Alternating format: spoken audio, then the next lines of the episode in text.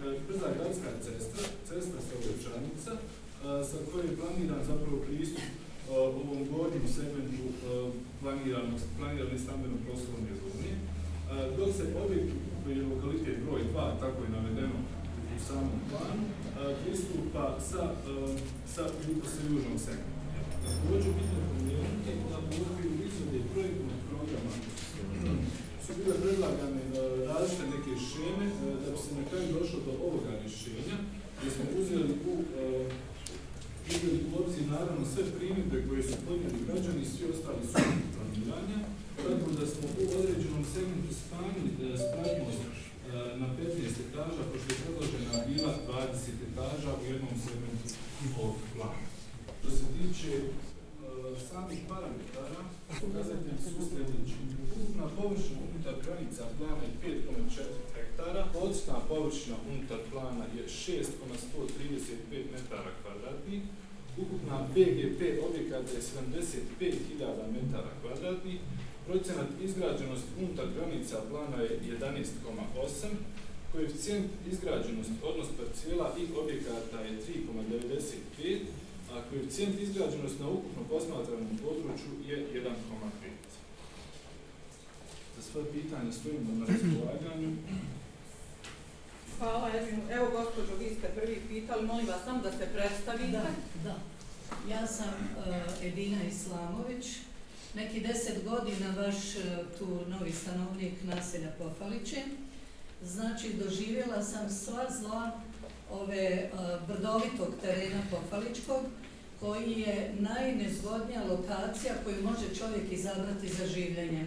Počer od pristupne komunikacije koja se odvaja od ovog kioska sa povrćem, sa tim silnim serpentinama, gdje se ne mogu dva vozila ovaj, mimo ići, moramo ovu napraviti digresiju, do recimo tog nadvožnjaka, oprostite, kroz koji noći prolazimo neosvjetljen, prljav, potpuno zapušten, znači općina nije se potrudila da nama građanima dokaže da će ovako rješenje koje je vrlo atraktivno, arhitekta sam po zanimanju 42 godine, radila kao pomoćnik ministra u Zeničko-Dobrskom kantonu i to mi daje za pravo da ne dozvolimo da svaki slobodan prostor postavimo objekte, a da zanemarimo ono što je infrastruktura budućnosti, to je sami prostor.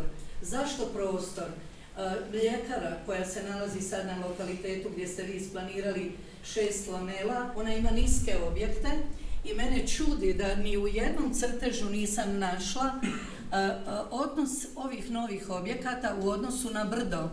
Da se jedan presjek dade, se vidi slika stanja, ja mislim da starosjedioci Pofalića, ljudi koji se negdje u ovim nižim terenima padinskim nalaze, sigurno ih interesuje da li će ovi objekti biti nekakav surogat u prostoru koji je osunčan, koji je južna strana, koji ima posebne komparativne prednosti u odnosu na sjevernu stranu grada Sarajeva.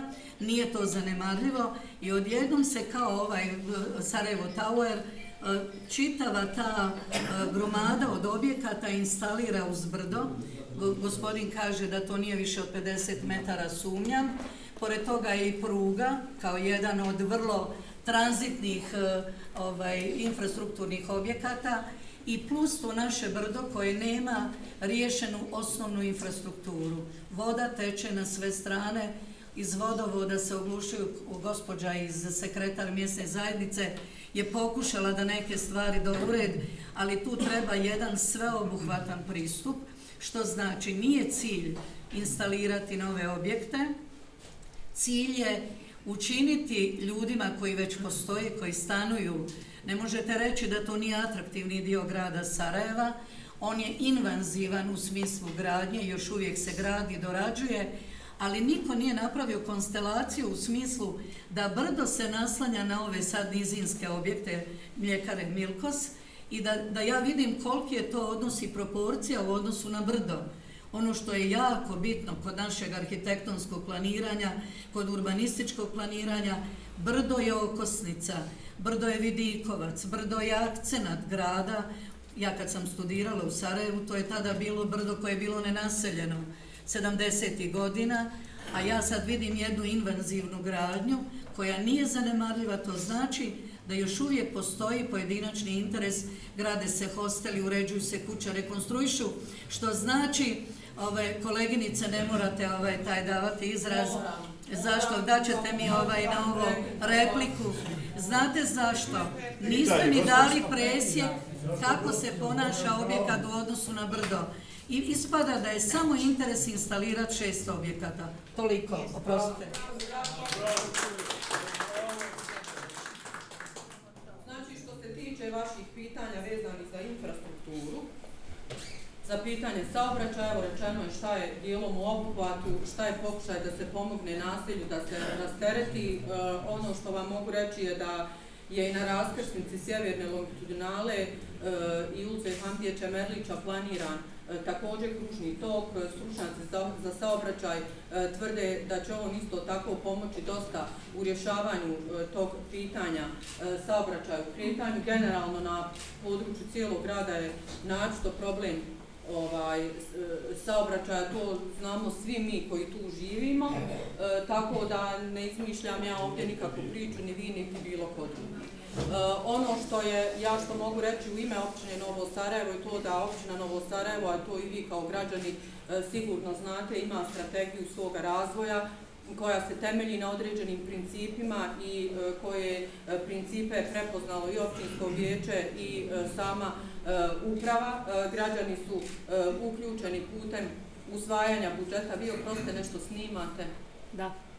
Aha, ne znam, tko ste, niste nam se predstavili. Ja dolazim iz nevladne organizacije Crvena i već tri godine idem na događaje vezane za izmjenu prostorno-planske dokumentacije. Dobro, i snimate javne rasprave, da, šta radiš? Snimam javne rasprave i šaljem ih mjesnim zajednicama i zainteresovanim građanima.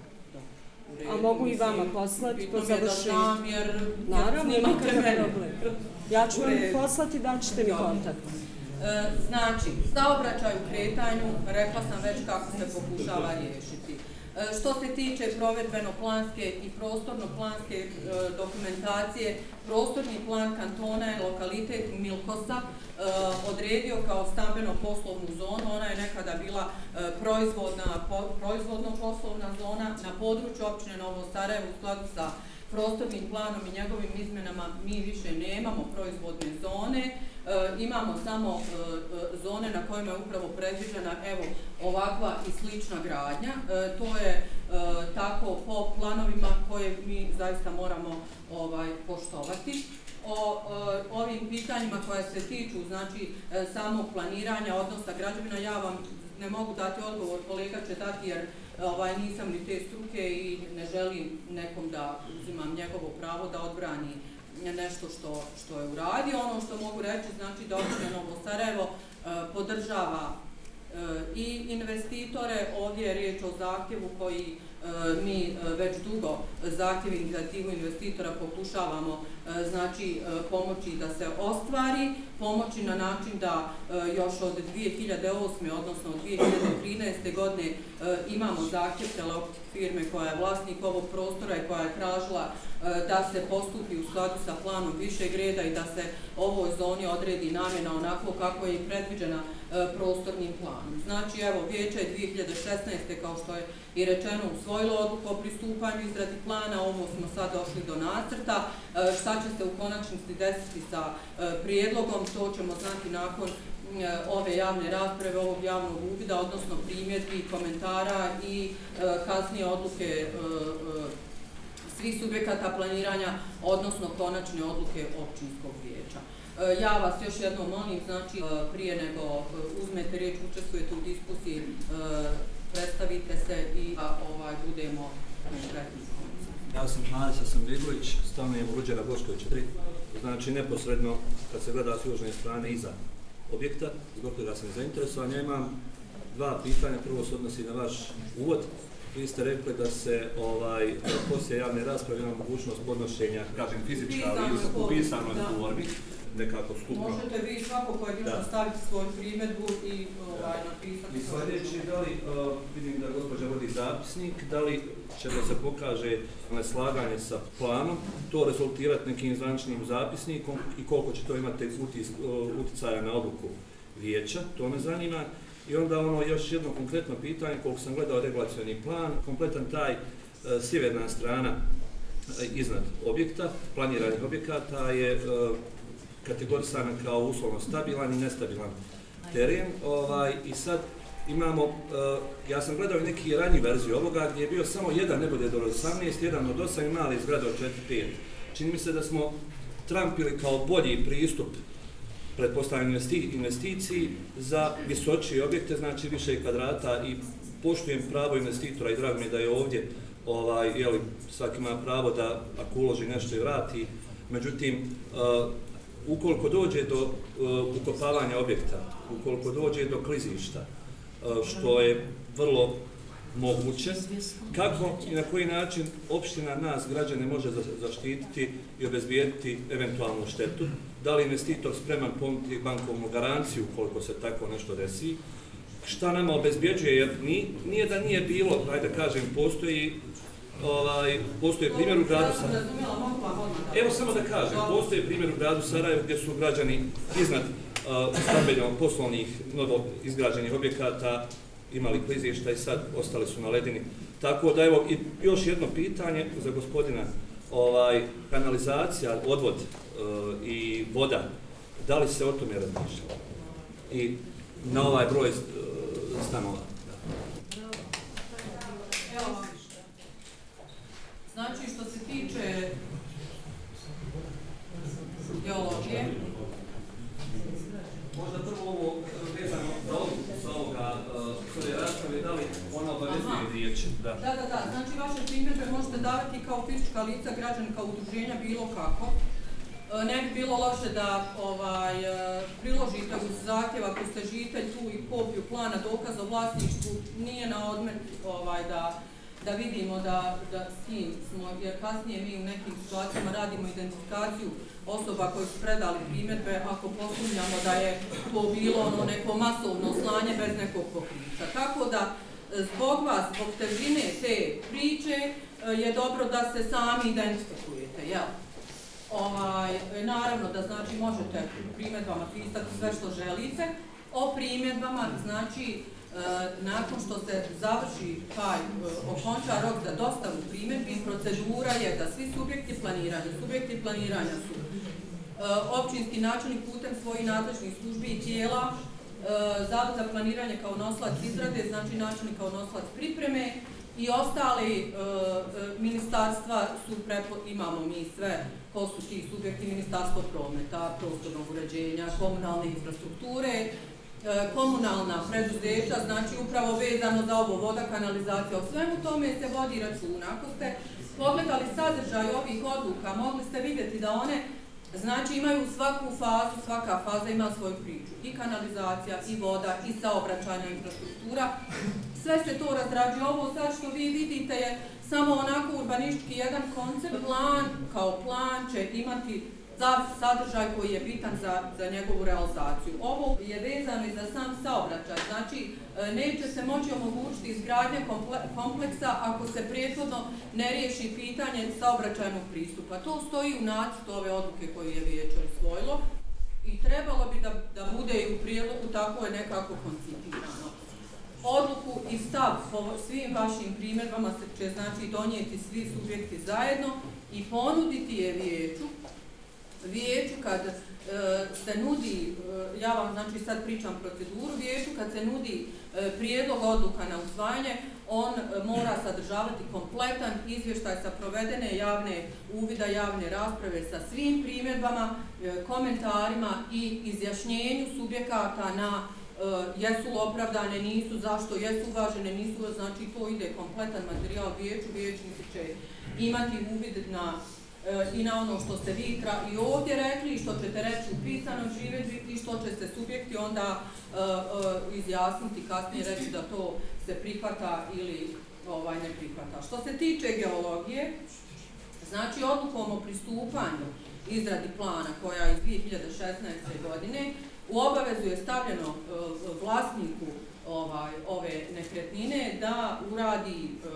geodetski snimak cijelog terena, to je obaveza za svaki plan i da uradi kompletnu e, e, e elaborat e, geotehničkih i geomehaničkih karakteristika terena koji je upravo pokazao kakvo je stanje E, terena i kakva je tu gradnja moguća. E, ja sad ovo lajčki vam, mislim, možda neću ovaj, najstručnije se izraziti, ali e, pokušavam znači, to dočarati, jer geologija je pokazala kolika je dubina temeljenja će biti potrebna da bi se održala stabilnost ne samo ove lokacije, nego i okolnih, pa naravno da se mora o tome voditi računa, nećemo i ne smijemo biti neozbiljni i što je još bitno, evo da vam nekako vas e, utješim, da kažem, e, u ukoliko dođe do usvajanja ovog urbaničkog projekta i eventualno njegove realizacije, e, kroz rješenje o urbaničkoj saglasnosti za izgradnju se propisuju svi uvjeti gradnje.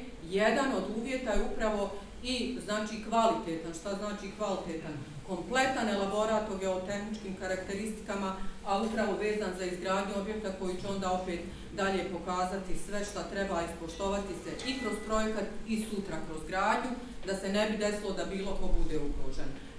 E, ne znam u kojim objektima ste rekli ste da ste u ovim iznad. Znači po prostornom... A dobro.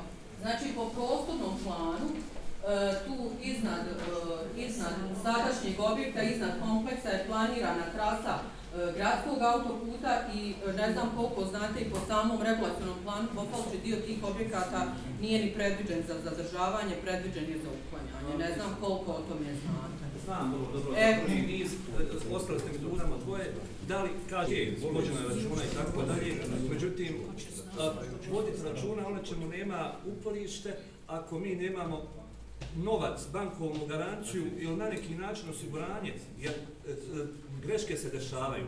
Osiguranje propusti. I to je jedna stvar. I druga stvar, da li zaključci, ako ih donesemo ovdje, kažemo, glasamo, da li na koji način i kako, o, o, o, kako da kažem, da li vijeća traže i obavezuju ga da, da ovaj, donese odluku da se izmijeni. Znači, po statutu općine Novo Sarajevo, odluke koje se donose na zbog građana, građana odlučuju, zna se kako je propisano i odluke, ovo nije klašni zbor, ovo je javna rasprava na kojoj mi, da kažem, prezentujemo i razmjenjujemo mišljenja.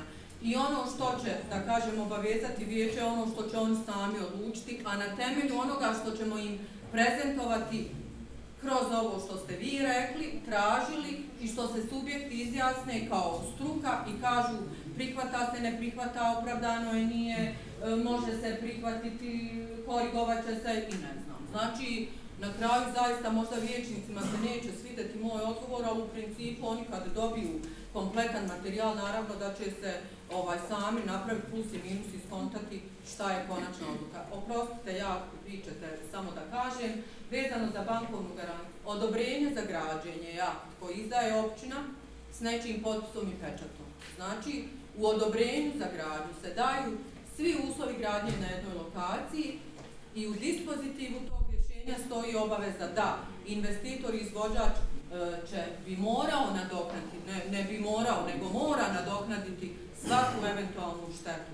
Znači, e, u projekte ovako ozbiljne se sigurno neće ući s rizikom da se e, čitava jedna padina sruši na, na taj kompleks. Ne vjerujem da ovaj, evo, gospodin Čaušević je tu, aha, tu je, oprostite, i ovaj, njegove kolege i projektanti i ovaj, mislim da ga poznajemo kao ozbiljnog ovaj, eh, investitora, tako da to se zaista ne smije desiti. To se ne smije desiti i ne bi, ne, ne, da ne bi trebalo, ne, ne, ne dopustiti. Izvolite mi, gospodine. Samo malo, gospođo, gospođo. To ste dobro rekli, utjeha, utjeha i nada je ono što su građani Pofalića dobivali. Hoćete samo reći ime prezivu? Rijad Drizević, 6-15 pari Pofalić je. Dobro, dobro ste rekli, tu utjeha i nada, to je sve što smo dobivali poslije rata kao građani Pofalića. Kao građani naselja koji je odbranilo grad, Pofalićka bitka, evo ovih heroja ovdje, ti heroji su dobili poslije rata samo spomenik, a njihova djeca i unici su dobili samo jedno igralište. Ovako, vi ste pokazali, kažete da ste zainteresovani za interese investitora. Sada imate priliku da se popravite, pa da prije toga malo interese građana Popalića stavite ispred tih interesa i napravite ta dva kružna toka. Možete kao privremeno rješenje, ne mora to što je čekat kanton. Druga stvar, ova, ovo naselje, naselje Veleš, nema nijednog obdaništa. Ja zahtijevam ko građanin da se, da se investitor obaveže da napravi u okvir tih objekata poslovni prostor koji će odgovarati obdaništu i da se obaveže da će onome ko bude ti otvoriti takvo obdanište, da će mu dati najpo, najpovoljnije uslove za komercijalno izdavanje.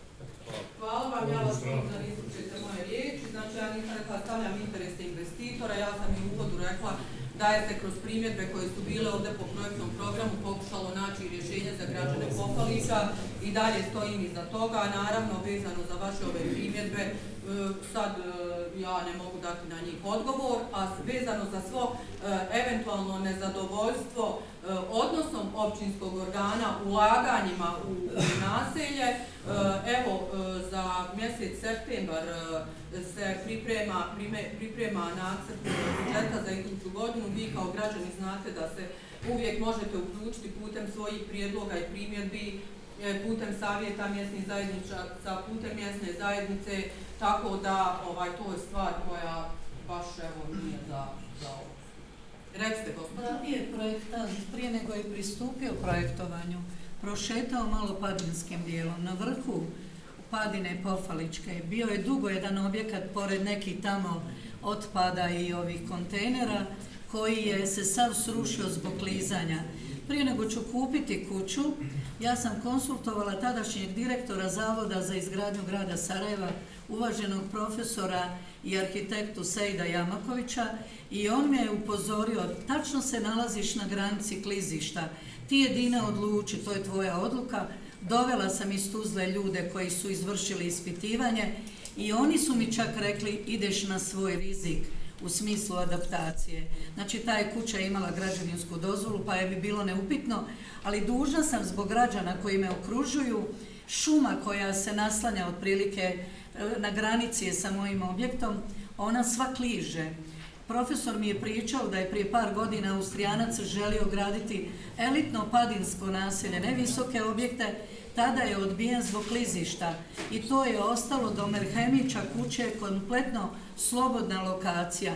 Ja se pitam kao arhitekta zašto se ta šuma, ovo mi je pitanje stvarno umjesno, nije iskoristila za neki park, pa da mi vidimo da postoji partnerstvo sa zajednicom, da se mi svi uključimo, stručni ljudi, da se ta šuma pretvori ne u deponiju, jer ljudi tamo bacaju smećevo, zna to gospođa sekretar, da smo imali akciju čišćenja, znači da se pretvori u park, da se nekim sadržajima obogati i ja ću onda tada shvatiti da nije interes samo gradnja vrlo konjukturnog stambenog poslovnog naselja i 750 stanova, nego da je to kompletno uređenje mjesne zajednice koja nije mala i treba prošetati, pogledati onaj dole dio rupe prema Hotel Grandu, koji bi mogao biti atraktivan i lijep, nemamo ni osnovne saobraćajnice.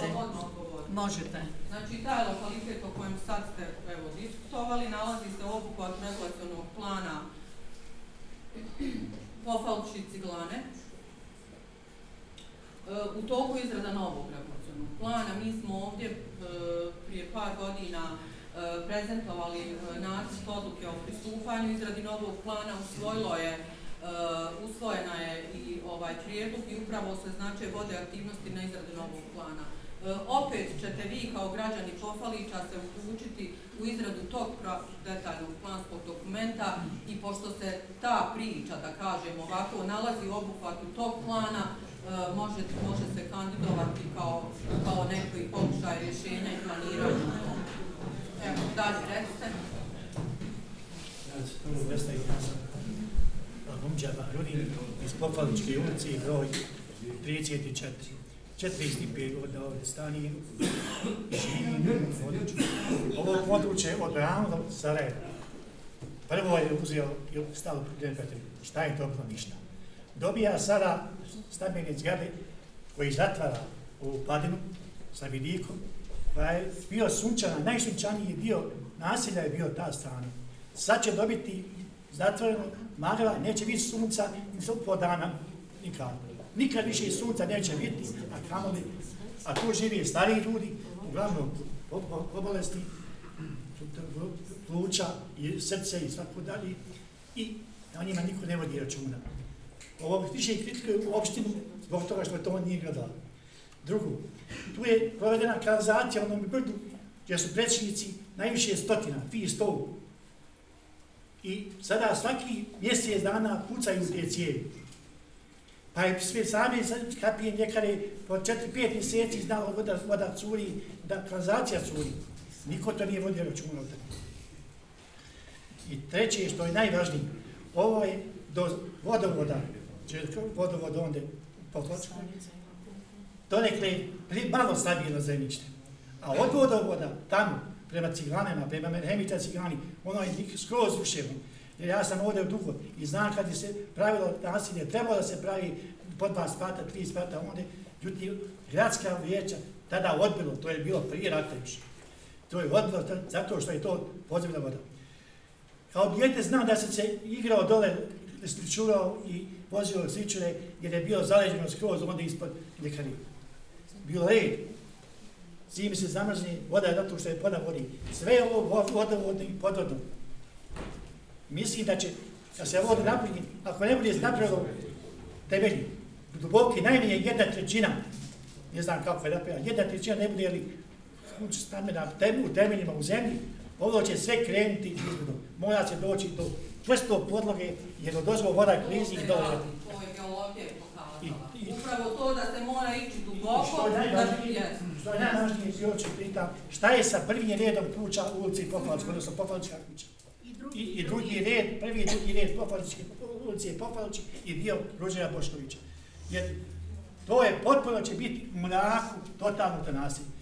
I još najvažnije, mi smo prije godinu dana ta naselja pisali peticiju. Nikad odgovora nije ništa došlo.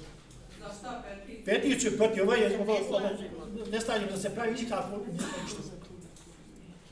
Ja, gospodina, čao še će znam. Vi ste bili na javnoj. Nisam, ja sam bolestan, ja sam jedan dan pošao. Dobro, gospodine, onako govorim, ili bio je neko od građana, pa je izdana peticija, rečeno ne. Rečeno ne, niste ne slažete. Vaše primjerbe, znači ne znam koliko se me slušao, su razmatrane od svih subjekata planiranja. Ocijenjeno je znači da se dio može prihvatiti, dio ne može, da se da bi se ispoštovali neki uslovi, da, da bi se pomoglo da, za rješenje nekih pitanja, proširio se obuhvat, evo pokušava se riješiti pitanje saobraćaja. Da se ne ponavlja, vruće, da ne zamaram skup nekom istom pričom. Znači, pitanje geologije je donekle stanje terena se zna kroz elaborat koji mi imamo uz ovaj plan, a detalji vezani za eventualnu izgradnju, ako do nje dođe, će se prikazati kroz detaljan geotehnički nalaz koji ćemo... Uzmo vjetra, nema li će više šta? To će pokazati elaborati koji će se pribaviti kroz, kroz izradu ovog plana. Recite, gospodine. Da, moj ime je Emir Čaušević, ja sam Uđera Bošković 54. E, mi imamo kao naselje problem klizišta. Znači, mi imamo u strani općine e, zabranu bilo kakve gradnje, sanacije, dogradnje objekata i tako dalje. Znači, ja sam tu rođen, znači, stanovnik sam gdje je objekat izgrađen sa građevinskom dozvolom. Pokušavam da dobijem dozvolu za izgradnju najvičnije garaže uz postojeći objekat, ne mogu da dobijem.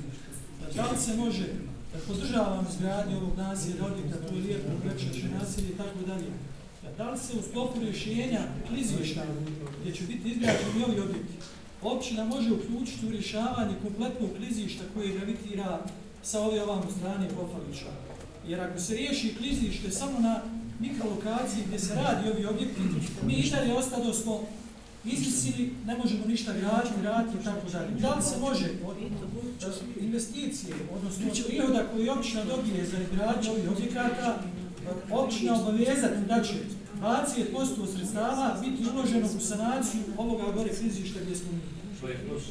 Pa ne znam koji je rijed veličinije sredstava, općina će prihod za izgradnju i da se rješenje ovoga objekta iskoristi za sanaciju naših fizišta. Znači, reći ću vam odmah, Eh, što se tiče vašeg eh, objekata o kojima pričate, oni su u obuhvatu već postojećeg važećeg regulacijonog plana Popalići, po kojem je dio jeli, eh, ovaj, područja na kojima je zemljište označeno kao nestabilan ili potencijalno nestabilan teren, rečeno da se ne može nova gradnja dozvoliti ili da se ne može legalizirati ukoliko se prijehodno ne izvrši sanacija te kompletne obuhvata padine, pa uradi monitoring, pa eventualno izmijeni plan i da mogućnost tako je po važećem planu. Znači ovaj plan ima svoj obuhvat i kroz njegov obuhvat se upravo dešava ova priča. Ovo što su ljudi izrazili bojazan vezanu za, što je i logično, za jedan neposredni kontakt i ne znam, sutra problem kod izgradnje da se ne desi, to se ne smije desiti, to se ne smije desiti, da ovaj, e, ta geologija koja je rađena za obuhvat ovog plana se bazira samo na mikrolokalitet i da bude ono, baš me briga, ja ću svoja, šta će se desiti sa okolnim, to, mislim, to je tako zahtjevan i kompleksan projekat da to je zaista ne, nedopustivo.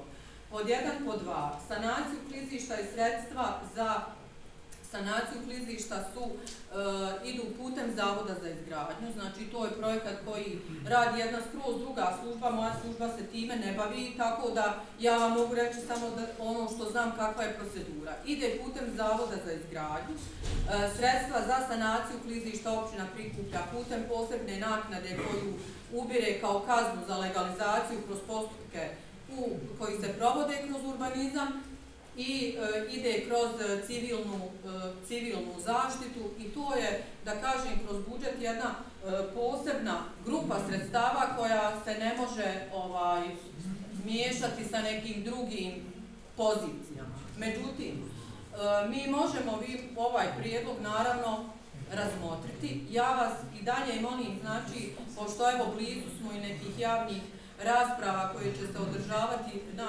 jesen, opično budu u oktobru, e, po e, nacrtu budžeta za iduću godinu, da opet s ovim svim svojim prijedlozima, evo i kolekca Šemsa je tu vam uvijek na dispoziciji, da ovaj se uključite u tu javnu raspravu i sve što vas boli onako vezano za život na terenu, da tu kroz tu neku komentar svoj i prijedlog date. Izvolite, gospođo, pa ćete vi, gospođa, se odavno javna, recite. Ja Gospođa je naša stranka u urbanizmu, je li tako, Milena? Jeste, jeste. Ja sam bivši profesor Milena Maestro, stanujem u Ruđera Boškovića broj 4. Znači druga etaža od ove prve koja hvata drugi red, drugi red recimo. Mene zanima, kolega je pitao šta je sa prvim redom, šta je sa drugim redom. Jer ako hvata, to nije tako velika razdaljina. Broj 1, ću vas pitati. Mi smo bili najzdravije područje u gradu Sarajevu, jer je 90, 60. 61. bolnica antituberkulozni dispanzir, kad sam ja došla, sadašnji OBN više nije OBN. Dakle, od lipa, od čistog vazduha, Sada, ako od bašta, od, od svega, od ugljen monoksida i dioksida i kako god hoćete svega, sada, kad nam ovo sve dođe, mi ćemo biti zatvoreni. Lijepo je ovo što mi vidimo i zaista je ekskluzivan i projekat, ali vas molim, gospodine arhitekta, dajte nama, građanima, u to, ovome slajdu pokažite naš dio pofa... Mi gledamo ove slajdove, divno, duševili smo, ali dajte nam slajdove kuća naših i bašta oni, pa da vide ljudi kako to izgleda. Drugo, profesor Zlatko Langov, jedini valda u našoj Bosni stručnjak za klizišta i za sve, je došao kod mene. Kad sam ja drugu kuću u mom dvorištu pravila napravio kompletnu analizu gdje gore onaj zavod za, ne znam kako ga više zovu, jeste geote, i rekao, ovdje je u redu, ali gornji dio može sletiti svaki čas ovdje kod tebe. I podzemne vode. I podzemne vode. Na jedan put ispod stepenica vi vidite kako vam voda od neku dolazi. Znate da je nema. Nema ali ona dolazi. Ja vas lijepo molim, objasnite nam kako je naše pravo, ja imam sve urbanističke dozvole, sve saglasnosti, sve, sve, sve, za moja dva objekta, pa vas lijepo molim, ako dođe do klizišta, ko će mene obeštiti? Ko će snositi tu odgovornost? Ko? Neće niko. Neće Ne. Ja vam kažem zašto ovo govorim. Govorim zato što sam 40 godina radila u građevinskoj tehničkoj školi gdje znam sve arhitekte, svi građevinci, svi su bili moji učenici nekad. Znate, i hoću da vam kažem da sam dosta upućena u tu problematiku. Pa vas lijepo molim da budete, ne da, ne da odlazite pomalo od teme koja nas ovako šulja, ne mislim na vas, ali dajte nam konkretne odgovore. Ako se najbolje Budući da su već neki sugrađani spomenuli to da, da uh, ovo nasilje iznad Sanjela Kapetanović. Dakle, budući da ovo nasilje uh, nije prošlo nikakve uh, Eh, urbanističke sanacije, srađivanja, da ste izgrađeno jedno kompletno nelegalno nasilje na, na obadu, da je ovo cijelo brdo, dakle, pretvoreno u jedan eh, uh, šizofreni ruspaj i sad mi nekako se osjećamo da je ovo zapucavanje tog getoiziranog nasilja. Ja vas molim stvarno da mi objasnite koji je interes uh, mještana Popalića u izgradnji tako visokih stambenih objekata. Ja mislim da niko ovdje nema problem s tim da se nešto gradi, da se sredi to područje. A mislim da imamo strašno problem, budući da neko je spomenuo i to da nemamo obdanište, da imamo jednu školu, da imamo katastrofalan javni prevoz, da smo se mi obraćali godinama za rješavanje pitanja vode, pošto pretpostavljam da će se ovi objekti svi natočiti na već postojeću uh, infrastrukturu na Bačevo, a mi smo godinama pokušavali riješiti problem sa svakodnevnim redukcijama ugovornim odnosima i nismo uspjeli to riješiti, dok nije ova predzadnja uprava riješila konačno taj problem. Dakle, ono što je zaista moj problem jeste da i te saobraćajne kolapse o kojima smo pričali, dvije do dvije i pol hiljade novih žitelja ovog nasilja će zakrčiti potpuno ne, ne, ne saobraćaj, nego bilo kakvu komunikaciju, pješačku komunikaciju. Dakle, mi imamo, e, vi znate da je iznad hotela Italije, odnosno na onoj kratici, propadao asfalt, da su bile neke kraterske rupe. Šta ćemo mi ako se nama dogodi stvarno neka, neka rupa poput oni na Floridi ili negdje stiže, zato niko neće odgovarati. I s druge strane, isto tako, evo, mislim, vodila bi da je načelnik tu da nam stvarno objasni koji je javni interes građana, vještanja ovog područja za izgradnju tih objekata. Pošto evo, iako planirani su parking prostori, koji će, pretpostavljam, po već uštimanoj logici biti po 20.000, pa kupiš stan i 20.000 dodaš za parking prostor, pa to ljudi ne kupuju jer skuckaju za nekih 50 kvadrata i onda parkiraju se ponovo okolo.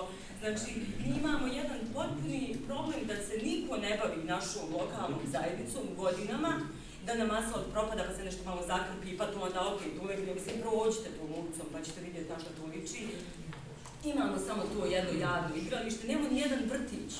Imamo takve ono učenike koji svi idu u tu jednu školu sa skroz samo sa kraja ova da malo ne izvuća potoka nemamo apsolutno nikakvu infrastrukturu i sad nama neko želi predstaviti, opet kaže, divno je da budu stambeni objekti, poslovni prostori, ali 50 metara i prema također već poznatom iskustvu, dakle mi znamo da to otprilike nije 50 metara, nego da će tamo zgrada vjerovatno u toku izgradnje malo skora pa onda nije to više nadležnost općine, nije nadležnost, nego eto tako se dogodilo.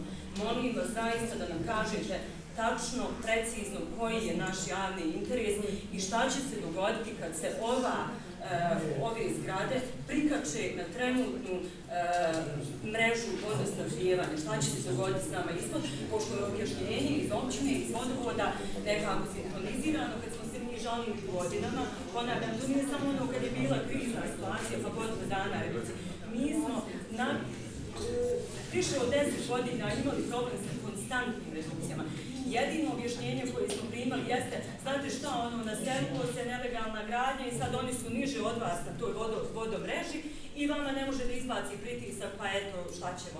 Vruće je napolju, e, tu je bilo jedno objašnjenje. Opravdanje, ali to i ja kao građani Novog grada znam isto iz nekog drugog nasilja. Tako da to razumijem. Vi nama kažete da ćemo mi opet imati svakog Međutim, to ja vam ne mogu reći, ja vam ne mogu reći, hoćemo li imati problem, hoćemo li, hoćete li, nije bitno.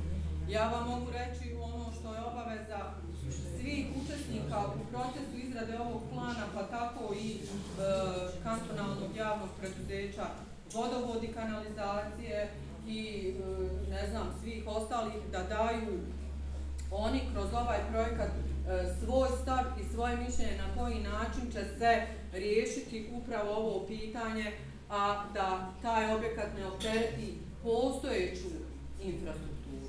Što se tiče, znači, e, javnog interesa, šta je javni interes? Interes općine Novo Sarajevo kroz njen e, stratešku platformu kroz njenu strategiju razvoja je E, jako širok pojam. Znači, ja vam e, ne mogu konkretno reći šta je interes. Interesa ima jako mnogo. Ono što e, mi kao servis građana, odnosno nekako, kao da kažem, ne mogu se na, ne mogu nazvati taj kolegij načelnika i službe izvršnom vlašću, ali na neki način mogu je ono da, da radimo na način da pomognemo da se sredstva prikupljaju budžet općine, da budžet općine bude e, transparentan, komotan i dostatan za sve ljude na ovom lokalitetu.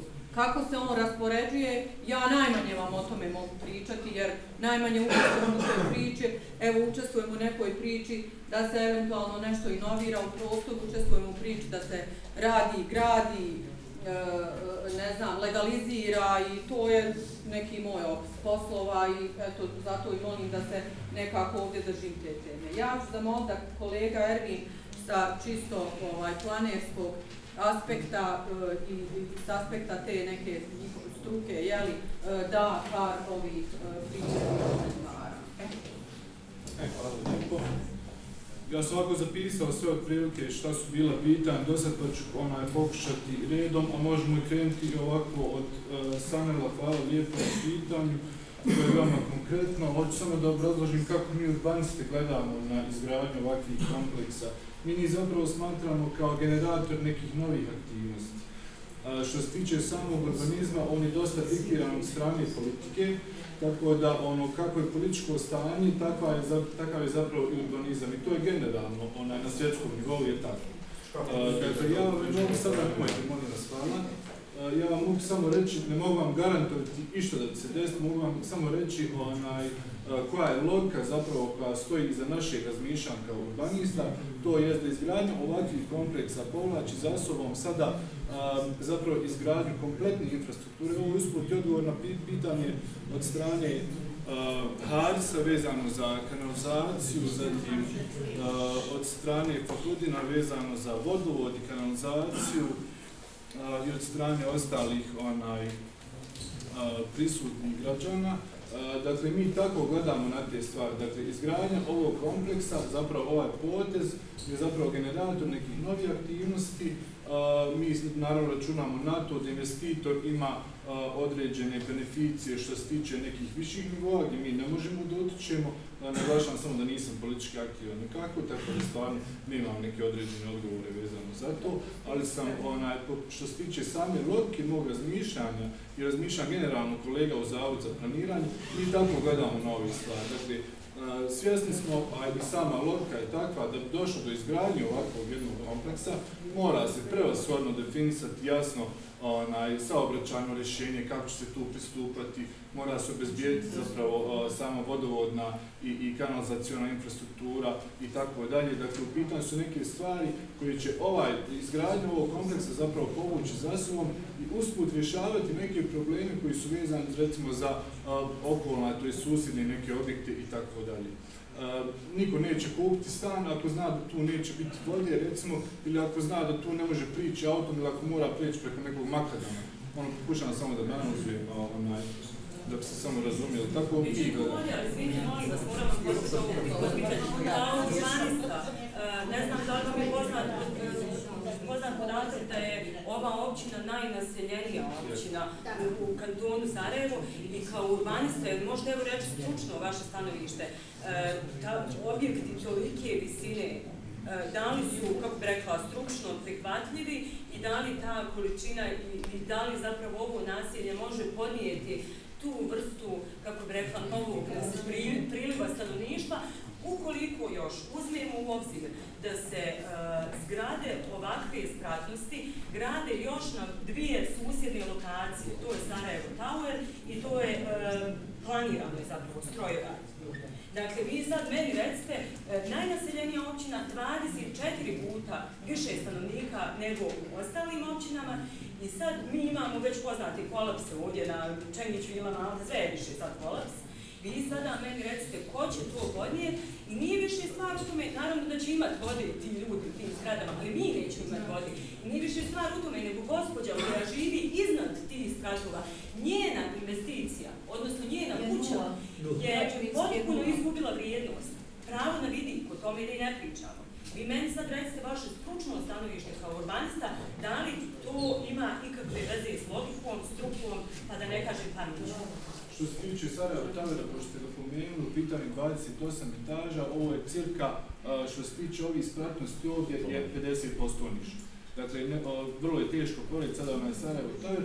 Također, u pitanju su, pitanju su četiri volumena, a, koja su, a, dakle, ovaj kompletan pote smo podijelili na četiri volumena, dok a, Sarajevo Taver, ono, nisam baš siguran da je pravo dobro rješenje uopšte, dakle, u pitanju su četiri volumena kod nas koja su razbijena tako da puštaju sad je ovo odgovor na pitanje e, Fakrudina, isto što se tiče samog osunčanja, dakle, napravljeni su neki prored između objekata, dakle, nisu u pitanju neke, e, neki poteze ovog tipa, dakle, pokušali smo razdvojiti dakle, na četiri segmenta, tako da bi bilo i što se tiče strujanja zraka i što se tiče same sunčeve energije i tako dalje, pokušali smo, dakle, rješavati usput te neke stvari.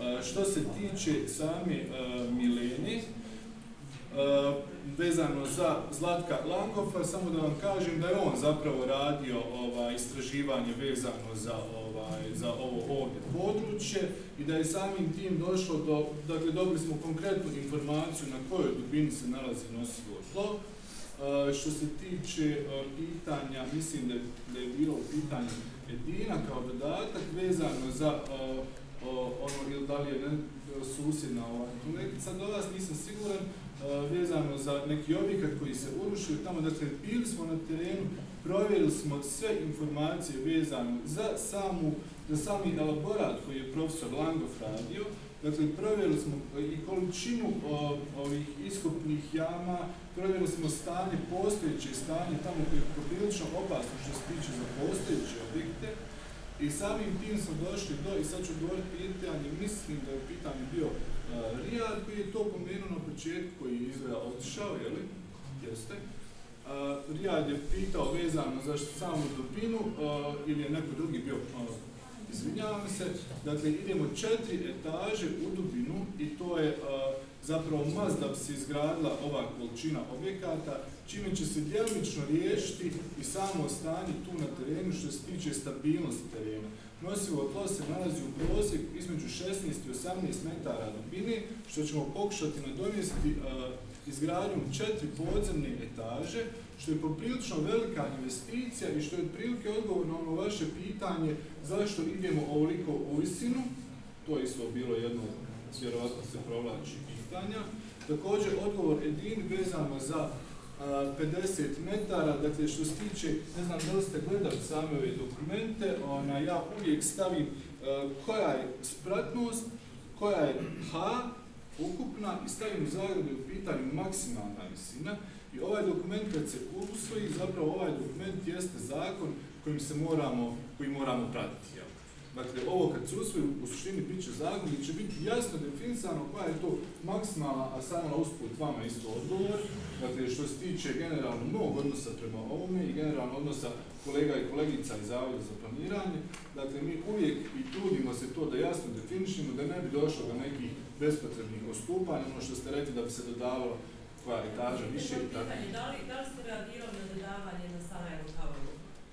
I da li treba isto da se ponovi situacija da Rama Glas kojim je ugroženo jel, njegova investicija e, tuži pa da se onda zaustavi projekt? Pa da li ste reagirali? Da li je iko reagirao kad je porastao? To možemo poslije. Ona... Ne, pa to je, to je stvarno pitanje. Da li je iko reagirao? Jer isto tako... Ja ne mogu, ja stvarno nisam, nisam mogu što upoznat. Ne znam, za taj sam samo se vežem za sve pa da, ali niko ne reagira, nažalost, naviknuti na to i zato vas pitam, zato što znam da je... Ja lično mogu dati odgovor samo vezano za planove koje ja radim, da sigurno ću Možemo nastaviti. Ali niste mi odgovorili, zašto niste dali projekciju izgleda padine u odnosu na objekte? Zato što je... Visinske kote su bitne, molim vas lijepo. I projektant sam. Ja vidim u prospekciji da je trebao terenski obodni zid biti koji će osigurati našu padinu i kuće koje se nalaze na padini. Šta to znači? Da hitna pomoć kad treba da dođe na, ova, na ovo naselje iza novog objekta, ono nema pristupa objektima. Znači, infrastruktura je trebala biti partnerstvo nama, mještanima te mjesne zajednice, ponuditi nam potporni zid. Neću pričati o novoj ovoj trasi autoceste koja se produžava na Peni. to znači, neću da govorim o tome kad bude biće, ali mi ćemo bi direktno biti ugroženi slijeganjem terena. Ja imam toliko iskustva i sudski sam vještak. Gospodin je postavio najbolje pitanje, ko će nas obeštetiti, gubimo na građevinskoj vrijednosti objekata, gospođa ima i novi objekat, ja sam sanirala stari, još je to vojno lice gradilo, pa su mi garantovali da je konstrukcija korektna, vjerujte, doći će do takvog slijeganja da ću ja tražiti dokument kojim ću se osigurati i kod osiguravajućeg društva, a i ljude ću upozoriti da imamo pravo na osiguranje svoje imovine. U ovoj državi ništa nije izvjesno i ništa nije sigurno. Hoćemo takvo rješenje da vidimo odnos padine prema novim objektima. Visinske nivelete, obodne zidove, vi se cijelo vrijeme fokusirate, divno je rješenje, fokusirate na južnu stranu, sjevernu niko ne spominje, a sjeverna je u stvari okosnica ovog urbanističko-arhitektonskog rješenja. I prilazi, i pothodnici, sve je atraktivno. I rupetina Gospodin kaže asmatičar je, a stvarno su pofalići puni zelenila. I niko ne govori o aspektu, vi stvarate novu pejzažnu arhitekturu, ali ona će biti budućim stanarima na upotrebi. Niko ne obećava nama nikakvu pejzažnu, čak ni pristupne pješačke staze. Ja sam uradila samo u svom trošku stepenište za tri kuće. Znači, vodila sam računa da ljudi moraju imati normalan pristup a bilo bi logično da imam kolski pristup kolima do svoje kuće. Nemam ga niti pomišljam na to. Druga dva stanara, ne vidim ih tu, nemaju kolskog pristupa. Niko se time ne rukovodi. Gospodin Zvonko tu ga ne vidi. Evo ga, evo ga. On ne može kao čovjek koji cijelog života popravlja auto, on ima jedan strmi, vrlo strmi pristup svojoj kući. A šta je onda država uradila? Ništa ona samo uzima one najbolje ravne parcele kod tepsija. Ja to znam, govorila je gospođa o javnom interesu. Možda će javni interes neke kuće ekspropisati i dati ljudima mogućnost stanovanja. A šta s nama gore na višim nivoima? Mi ćemo biti de, definitivno ugroženi i obezvrijeđeni. Mogu samo ma, bit ću veoma koncizna, molim Pa da vi vaše te primjedbe... Bit ću koncizna, ja, što kažete da je ovdje gospodin investitor, da je ovdje, ja bi bila slobodna da ga zamolim, da nam kaže, od prilike, koliko će dugo trajati ta izgradnja, jer ja vjerujem da je to već sve riješeno, da je ovo samo tako. Ali, molim vas, koliko ćemo mi torturu dole trpjeti od gradilišta, koliko decibela će biti naš, naš mozak opljen dajte nam recite od prilike, evo od prilike, da znamo i molim vas arhitekta, dajte malo na slajdu ove prvi i drugi red. Nemojte nam samo ovu ljepotu pokazivati. I četvrti i peti, dajte nam taj donji dio pokazati. A pa moramo vas šarmirati. Mislim, ne, Vi ste nas šarmirali. Znači, što se tiče gradnje, nismo još usvojili ovaj provedbeno planski dokument. Za parkiralište je ovo sve. Dajte, brate, srušite taj prvi i drugi, pa napravite cestu kako treba i jednostavno dajte parkiranje za 2300 ljudi koji. I pješačke staze. A ne da trpimo sve. Moje ime Edin Kasamović, stanujem u prvom redu tih kuća, naravno građevinsko, urbanističke, sve ostalo.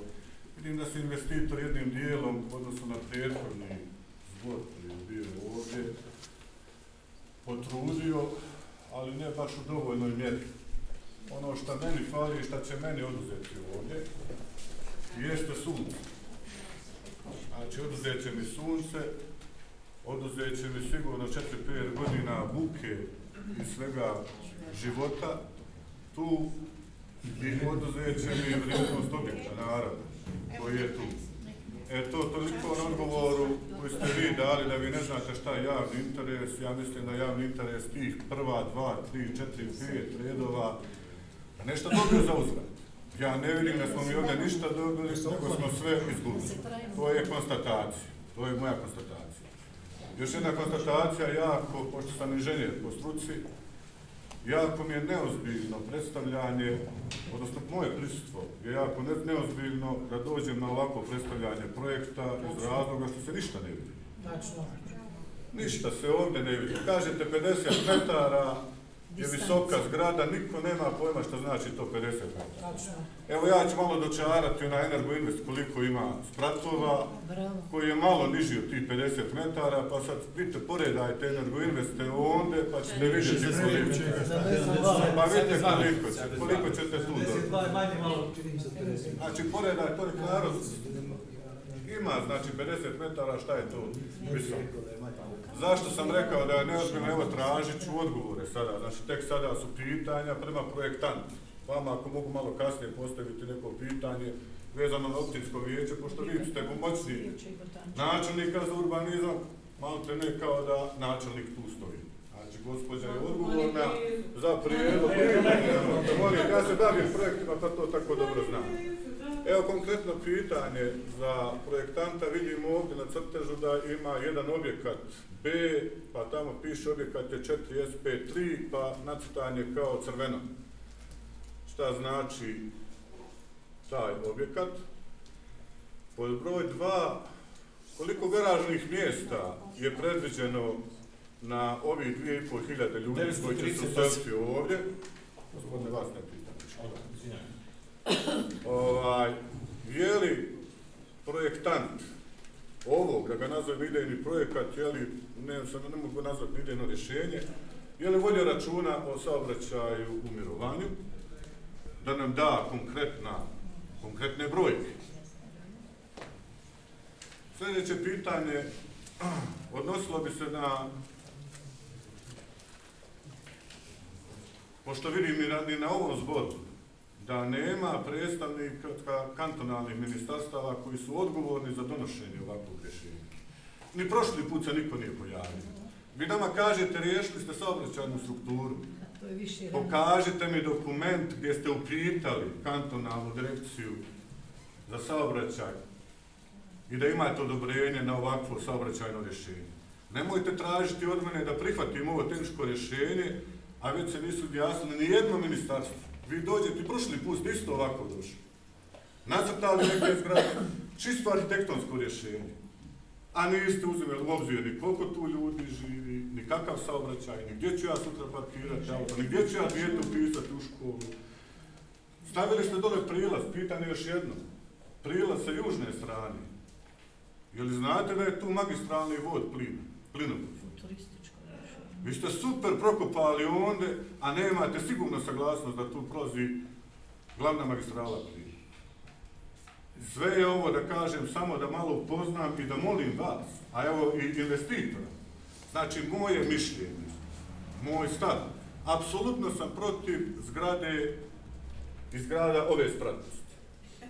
Apsolutno protiv. Jer ništa, znači nacrtali ste nam, a niste nam dali rješenje ni na što ni na saobraćaj, ni na vodu, da ne pričamo dalje. Ni na padinu. Pa evo, da, da, da ne ulazim u to. Ali rekao sam šta meni oduzimate, kako ćete me obeštetiti? Investitor će, ako Bog da zaraditi ovdje nešto, nešto će on praviti. Ne vjerujem velike spratnosti da će mu narodati da pravi. Ali nešto će praviti. Izvuće novca, neka i on će imati svoju dobit. I neka ima, hvala Bogu, ovih investitora. Ali nemojte meni oduzimati.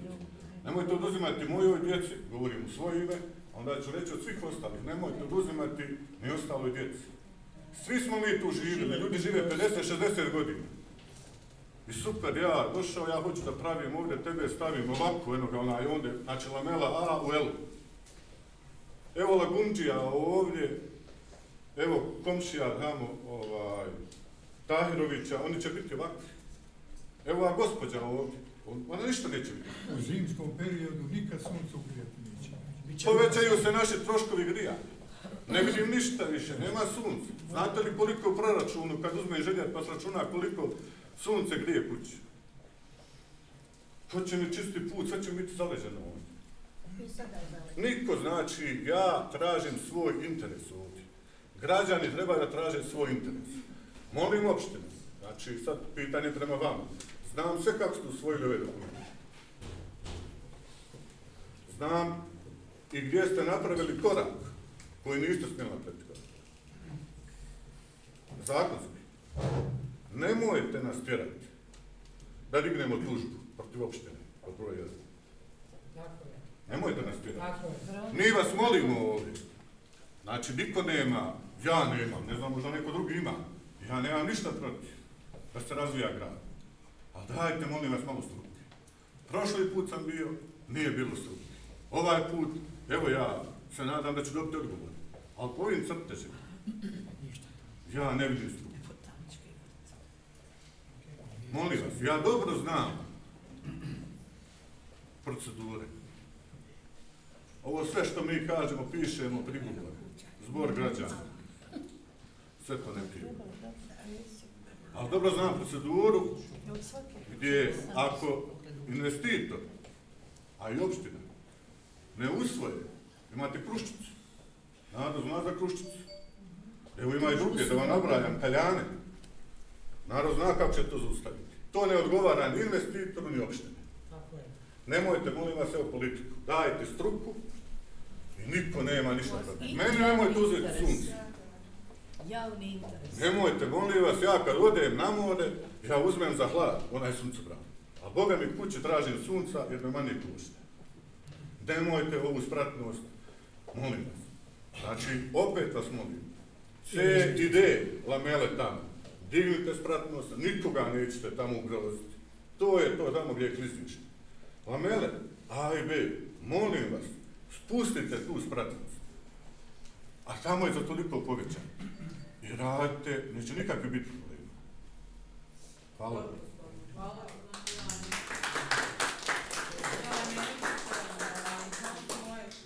Moje mišljenje je subjektivno i ne želim skup time zamarati. Ovaj, nekoliko puta sam ponovila i to ću ovaj put ponoviti.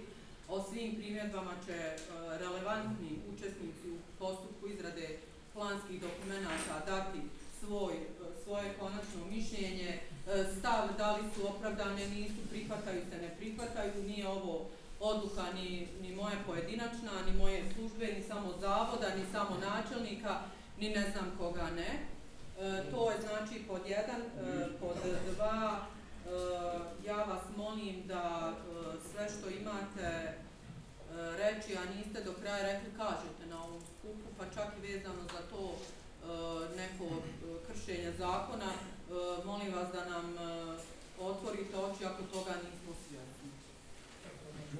Mislim da e, nekako mi je neprihvatljivo da odemo e, s ovog skupa, tu je jako puno ljudi, a da ostane neka, neko nedorečena ovaj, priča vezana za neka nezakonita djelovanja. Jako je puno ljudi uključeno u ovu priču, e, znači načelnik općine kao noslac pripreme putem nadležne službe. Ja vam moram ovo reći, oprostite, evo ja sam vas slušala. Znači, ako uh, ja ne, ne shvatam to uh, ništa lično, lično mene je bilo tu i nije bilo u nekim perioda, periodima, međutim, dugo sam ja, ako dugo ovdje. Ja vas molim, znači, ako vi mislite da smo mi napravili neku grešku, prekršili zakon, da to ovdje javno upoznate ovaj skup, stavite kao primjedbu da mi možemo o toj primjedbi se Mi to možemo i pismeno, ne mora to. Možete i pismeno, ne mora. Znači vam sad jedan primjer. Možete i pismeno na... Ja mogu vam dati jedan primjer sad. A kolega će evo vezano za, za sunce, oslučanja i Ja bih vas svija pozdravio, ja sam Lako Tašasio. Samo da se ne dovežem na ovog gospodina komšiju. Ja, evo šta je primjer. Isto 2010. Bili ste vi, gospode, tada. Ovdje Palas, isti princip, isti sastanak. Tako je bilo. Tražilo se lokacija da se pravi ti e, ovi elementi. E, kao sad, ja sam isto tada kazao, e, pozemna voda ima, mora se to prvo ispitati, što kaže gospođa, sve, ništa vi niste uradili, došao je investitor, napravio je tu baze. Ja sam pisao ovdje od mjesta zajednice, pa do opštine, vi što kažete to, gospođo, da opština nije, da je napravila, to je to, takve stvari. Prvo, mi smo tražili saobraćaj da se reguliše ovdje na, lokalitetu ovoj mestnoj zajednici, to je dosta sa svih strana i e, ova Drinska i gore, tek onda, ja se nadam da je ovo samo nasjed, rasprava, ako je ovo definitivno, ovo je samo investitoru izlazak da on klepi lovu, da uzme, da napravi to, a kako će nama biti, neka je Bog nas na pomoć. To je isto, to je isto, molim. Ti ćeš dva stana kupiti, Ako Bog da. Isto, zašto, evo ti 100 metara, 150 metara ovdje, ovaj... Brod, evo. Molim? Ko brod. To je moje, ništa nisam to. Pa, ništa ne kažem, ali znam da, da si... Pa, Kako će biti isto kad je vranica? To je 2000, 2010 isto tako, isto je bio zbor, isto je sve to. Pa to je druga priča. Ne, dobro, ajde idemo dalje, Ervine.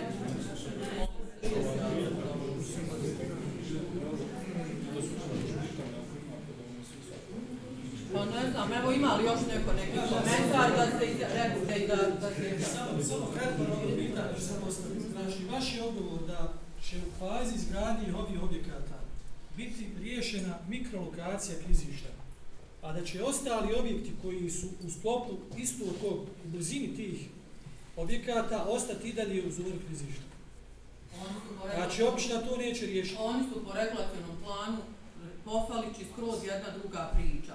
A znači, vezano za ovu primjedbu eh, gospođe Milene i, i, i gospođe, zaboravila sam oprostite ime, ovaj, vezano za samu izgradnju, za geologiju, za uslove, znači, uh, shodno i vašim komentarima i primjedbama i sutra ovaj, procjeni samog plana, može se voditi računa i treba će se voditi računa da geologija koja bude rađena za projekat ovaj, ukoliko dođe do njegove realizacije, E, naravno tretira okolno područje u smislu e, sigurnosti njegove, e, da se eventualno ne dese neka proklizanja ili ne znam šta, ali mi ovim projektom ne možemo riješiti nešto što je obuhvat skroz drugog plana i što je skroz jedna druga priča. Razumijete? Znači, ovaj projekat je za sebe priča, on kroz projekat izgradnje i geologije, samo tiše, molim vas malo, će pokazati i pokazao je već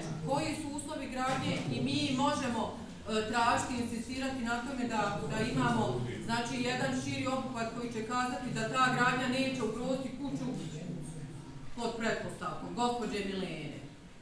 Ovo je pod pretpostavkom. Ali ne možemo mi kroz ovaj projekat raditi nešto što obuhvat drugog plana. To sam jasno rekao. Mislim da tu uopće nije fair jer nismo svi stanovnici naselja Pofalča. I ovaj dio gdje idu jedan dio ovih objekata, isto regulacijni plan Pofalč. Znači, mi smo svi u tom regulacijnom planu. Svi smo mi u Pofalčku. I vi sad rješavate pitanje izgradi ovih objekata, a nas ostale ko šiša. Pa, mislim da tu uopće nije fijet prema stanovnicima. Imamo regulacijni plan koji se provodi, on je takav kakav jeste. Rekla sam vam već ranije na koji način se kroz uh, uh, učešće u izradi budžeta uh, vi kandidujete svoje, da kažem, probleme, prijedloge i ne znam šta i onima se odlučuje na, na način da budžet uh, kaže kako će se vršiti realizacija, a posebna je priča to ako spada u nestabilan i potencijalno nestabilan teren, onda bi se morala raditi sanacija padine što ide preko zavoda za Nije to samo sanacija padine, to je sanacija kompletne infrastrukture. Ja kažem vam kako je po planu, naravno da je sanacija infrastruktura kliznula. Nemate drenažu riješiti. Ja sam Džemo Eminović, e, živim u Velešićima i znači mjesta zajednice Velešići, dugo sam godina bio predsjednik mjestne zajednice Velešićima. Mjestna zajednica Velešići graniči sa, poslanicima, ako za one koji ne znaju, željeznička stanica, autobuska, pošta i Zmajiće, Lapinica pripadaju mjesta zajednici u Rešći. Dakle, e, naš interes ovdje je da se ovo područje uredi ovako bolje ovako daleko kako je predloženo nego kako je sadašnja situacija iz razloga što graničimo s tom. Iako niko ovdje ne govori sa, sa aspekta bezbjednosti, jer tamo su već dolazili, počeli da dolaze narkomani, već spavaju migranti. Sutra ako vlasnik napusti ovaj prostor, što, što je vrlo izvjesno, jer neće moći da plaća više održavanje tog prostora, tu će postati divlja deponija, tu će doći sakupljači sekundarnog otpada. Niko, ja, ja pitam sve onda koji će vrijednost biti tih objekata kad se tako stanje stvori tu. Je blizu škola, tu je blizu škola i tu je blizu, blizu, blizu onaj ambulanta i, i sve, sve, tu djeca čekaju autobus na 20 metara. Dakle, sa tog aspekta ja vam kažem, ja sam da interesovacije i sigurno veliki da, ovaj, da se ovaj prostor uredi, daleko je bolje, sigurnije i u svakom pogledu nego sadašnje stanje kako je. Onaj, kad se, ja, kod nas, vi, vi znate da je kod nas u Vrešicima počela aktivnost e, da, da, da, da planom, regulacijom planom Sarajevo glas Bostonije, da kroz taj obuhvat pro, prolazi saobraćajnice koja se nastavlja na ovu saobraćajnicu koja graniči, koja graniči sa ovim obuhvatom onaj, gradskog autoputa. I ja me čudim da ovi stručnjaci iz arhitekture ne traže odnos tog, tog te stav, padine sa, sa planiranim autoputem tu, jer ako je tu predviđen autoput sa šest traka, te padine neće biti. Tako da u tom smislu treba razmišljati. Ja sam to pitanje terenskog zida, Toliko ali mi nemamo to rješenje danas ponuđeno. Dobro, vi ste evo arhitekta po struci, molim vas, ovaj, kod nas u službi možete izvršiti uvid u regulacioni plan, što vidite tu možete razmišljati. Još sam samo htio dodati, kad je pitanje, e, malo, malo u diskusijama se razvodnjavalo ovo, kad je pitanje klizišta, poštovani komši Ruđera Boškovića, taj, taj smjer klizišta više ide prema željeničkoj stanici i hotelu Grand nego... Ima plan je sve pokazano pokazati. Imamo važnije plan koji to Molim vas da da obrazloženje. Da li, rekste regulacioni plan Pofalići postoji, da li postoji regulacioni plan Milkus? Pošto znam kuda ide regulacijona linija, da li ima za Milkus regulacijona? Ne, ne, ne, ovo je područje koje nije, pro, nije pokriveno planskom dokumentacijom. Znači nema. Znači ovo je taj plan kojim se pristupa izradi, nema trenutno. Nije u skladu sa zakonom. Hvala. Sklađuje sa zakonom. Molim samo ovaj odgovor da uđe u zakon. Naravno da će ući. Naravno da će ući.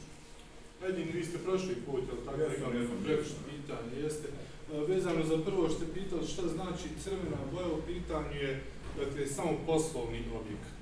Maksimalna visina 15 metara. To, to. Što se tiče garažnih mjesta, ima cirka 1000 uh, u samo u ovoj zoni. A što se tiče samog saobraćaja rješenja... Garažna mjesta. Garaž, garaž. Hiljadu garažnih mjesta. Što se tiče uh, samog saobraćajnog rješenja, nisam saobraćajac, to nije moja struka, tako da ne mogu konkretno dati, ali postavite pitanje, sigurno će kolega saobraćajac biti onaj, na sastanku kada budemo davali odgovor na, na I svi su bili prošli put, pa samo da ste mi konsultovali sad, ali znači mi sa kantonom ministarstvo saobraćaja. Da li imate ljudi sa glasnosti? u proces, pa naravno, gospodine, moraju dati sa glasnost. Sačekajte malo jedno. Znači, ja sam rekla, svi subjekti planiranja, subjekti planiranja, kantonalno ministar, danas nisu tu, dobili su poziv, ali nisu. Pa ne mogu ja, vjerujte, nikog za ruku voditi. Pa zaista ne mogu. Mi danas pričamo o ovom projektu, pa sam pitan da li imamo pa saglasnost, ako imamo njihovu saglasnost, da onda komentarišemo saobraćaj. Ako ne, onda dajte ovu raspravu da proglasimo nepotpuno, pa ćemo napraviti još jednom raspravu. Vi dajte primjedbu, subjekti ćeš se izjasniti. Naravno, ja nemam ništa protiv, vjerujte. put, ali nismo dobili odgovore, nijedan odgovor nismo dobili. Očilo je na općinsko vijeće, ja nisam htio namjerno dodati na to općinsko vijeće da ne bi... Uh, poznajem investitora. poštujem investitora, svakog, ne ovoga. Imali smo molbe neke i ranije. Dijelimično je investitor, poslušaj, dijelimično. Ja ću reći, od onih 100% investitori je uslišio 30%. Tražimo ono što smo i dalje tražili. Ne tražimo i ništa puno, znači samo molbu. Međutim, projektant i vi kao predlagač, kao opština, izašli ste, opet ja se izvinjam, Znači, izašli ste, iz, no ne moram se izviniti jer ja gubim vrijeme ovdje kad dođem na nestran projekt. Ja gubim vrijeme svoje ovdje. Znači, projekat je opet, nema nikakve dokumentacije, kaže, jeste, ima hiljadu garažnih mjesta. Ovih stanova ima toliko i toliko, bit će to i to. Imamo saglasnost od plina, imamo saglasnost od ceste. Ja ne znam što je nacrt odluke. U nacrtu, evo upravo vezano, zato stoji koja je obaveza. Znači, ako je projektom predviđeno toliko i toliko stanova, obaveza je da na jedan stan ide jedno parking mjesto za poslovne sadržaje do 45 i to do i to do. Znači, sve piše u Ja, ja ne mogu da opet ne interveniram. Sad gledam jedan slajd gdje je niveleta pruge izjednačena sa poslovnim dijelom. To znači da se de facto rupa od Milkosa, koja je denivelirana u odnosu na pružni tok, po mojoj procjeni 8 do 10 metara, neka mi rekne tu su projektanti, znači vi se izjednačavate s niveletom pruge, ona je vama neki marker, a onda je padina, onda su objekti još viši. Nije za mene relevantno 50 metara, jer je to u, po, u odnosu na podizanje prema pruzi još za 10 metara. Najmanje 70 metara će ti objekti ići. Ne. Vi meni to demantujte crtežom i dajte mi distance od padine. Dajte mi crtež u kome ću vidjeti presjek sa padinom. Prvi red, drugi red, treći red, četvrti red. Dajte nam to jednu prezentaciju stručnu, pozvat ćemo i stručne ljude, ne moramo mi biti relevantni. Ako ste vi, gospodine projektant, dajte mi Ja sam projektant, ja sam pokušao, javio sam se ovaj... Eno, dimnjak, koliko je soba mi tako si? Dimnjak je 50 metara, čemu pričam? Ja sam Adam Omerović, projektant uh, firma Kvadrat. Ja ću da ću ovdje, ovaj, ne smeta da, da par stvari kažem ako, uh, na ovo pitanje da odgovorim, denivelacija, ta odnos na nije apsolutno 7-8 metara. To možemo otići na lice, lice mjesta pa možete uživo vidjeti, tako da, onaj, molim? Koliko je sadašnje stanje Milko za odnosu na prugu? metra u odnosu na prugu je, je niveleta, niveleta Milkosa. Sad sam vidjela slajd koji drugačije pokazuje. Dajte mi presjek jedan korektan. Proste, pa dobro, nema ovdje presjek. A zašto ste ga izbjegli? Pokazujete nam kao je to ravna površ. Presjek mi imamo kroz objekat dati. Imate tamo na slajdu, imate. Oproste, gospodine Umerović, da, da, dajte, ovdje ste prikazali kao isječak dobrog arhitektonskog rješenja. To kao da ste u ravnoj panovni. Dajte mi u odnosu na padinu veliki arhitekta Sarajevski, Neidhart profesor, volio je Sarajevo zbog padina, mislim zbog uspomene na tog čovjeka, vrijednosti arhitekture, pejzažne, svakolike, tradicionalne, kulturološke, branio je sa padinom, padinskom izgradnjom. Počekajte, dajte mi vi kolike su nivelete. Opet ste preuzeli riječ. Neka je uprostite. Da, opet ste preuzeli riječ. Vi ste dali konatacni ravni objekat. Evo ga dole tacna. Gospodin, molim vas, molim vas, molim vas, molim vas, uh, uh, što se tiče, prvo, da kažem, što se tiče infrastrukture, uh, saobraćajnog rješenja, uh, toliko je bilo striktno od opštine i, i, i, od, i, od, i, od, saobraćaja, od ministarstva saobraćaja, uslov da uopšte bilo šta počnemo raditi projektova da riješimo saobraćajno. I uh, čitavo naselje, znači sa, sa ova dva kružna toka, jedno dole kod, kod, uh, kod, kod, kod remiza, da, i, i našto gore, ovaj, i da, da imamo uključenja, da imamo minimalno tri tačke da, da možemo uh, puniti i prazniti uh, buduće nasilje. Tako da, da uh, je koncipirano da, da, da sa uh, ove južne longitudinale imamo uh, i to je desno, desno, znači pristup na minus dva uh, uh, garaže koja ima oko 300 parking mjesta, znači 400 vozila pokriva s te strane, eh, iz eh, dijela ispod, eh, ispod pasaža koji se isto tako uh, nadvožnjaka, koji se isto tako sanira i proširuje, poboljšava kvalitet kompletnog tog pristupa ne samo ovim objektima, nego i čitavom naselju. Znači, to se rješava na taj način. I nakon toga imamo opet desno skretanje. Vi znate kao efekta šta je desno skretanje, da ono ne opterećuje. Znači, imamo stalno desno, desno ovaj, punjenja i pražnjenja eh, eh, čitavog objekta. I treće, preko kružnog toka, gdje se ulazi u naselje, gdje se spušta rampom na, opet u garažu. Znači, imamo tri pristupa, znači, e, hiljadu auta imamo pražnjenje na tri tačke. To je, znači, po 300, evo, tako, e, uslovno da kažem. To je, to je jedan aspekt. Što se tiče aspekta, kompletno pitanje šta ovaj dio grada dobija. Gospodin kaže da on, da, da će mu kuća izgubiti vrijednost, pa mi neće izgubiti vrijednost, nego će skočiti vrijednost ovdje sa, sa, sa ovakvim planom. Molim? Komplet niko to ne bi kupio. Možemo posti, ja ću da ispričam pa onda pitanje. Da, da. Znači, uh, uh, kompletna nula, znači prizemlje objekta i minus jedan je koncipiran tako da, da bude u funkciji ne samo ovog objekta, nego čitavog naselja. Planirano je od hipermarketa, od dječjih vrtića, od igraona za, za djecu.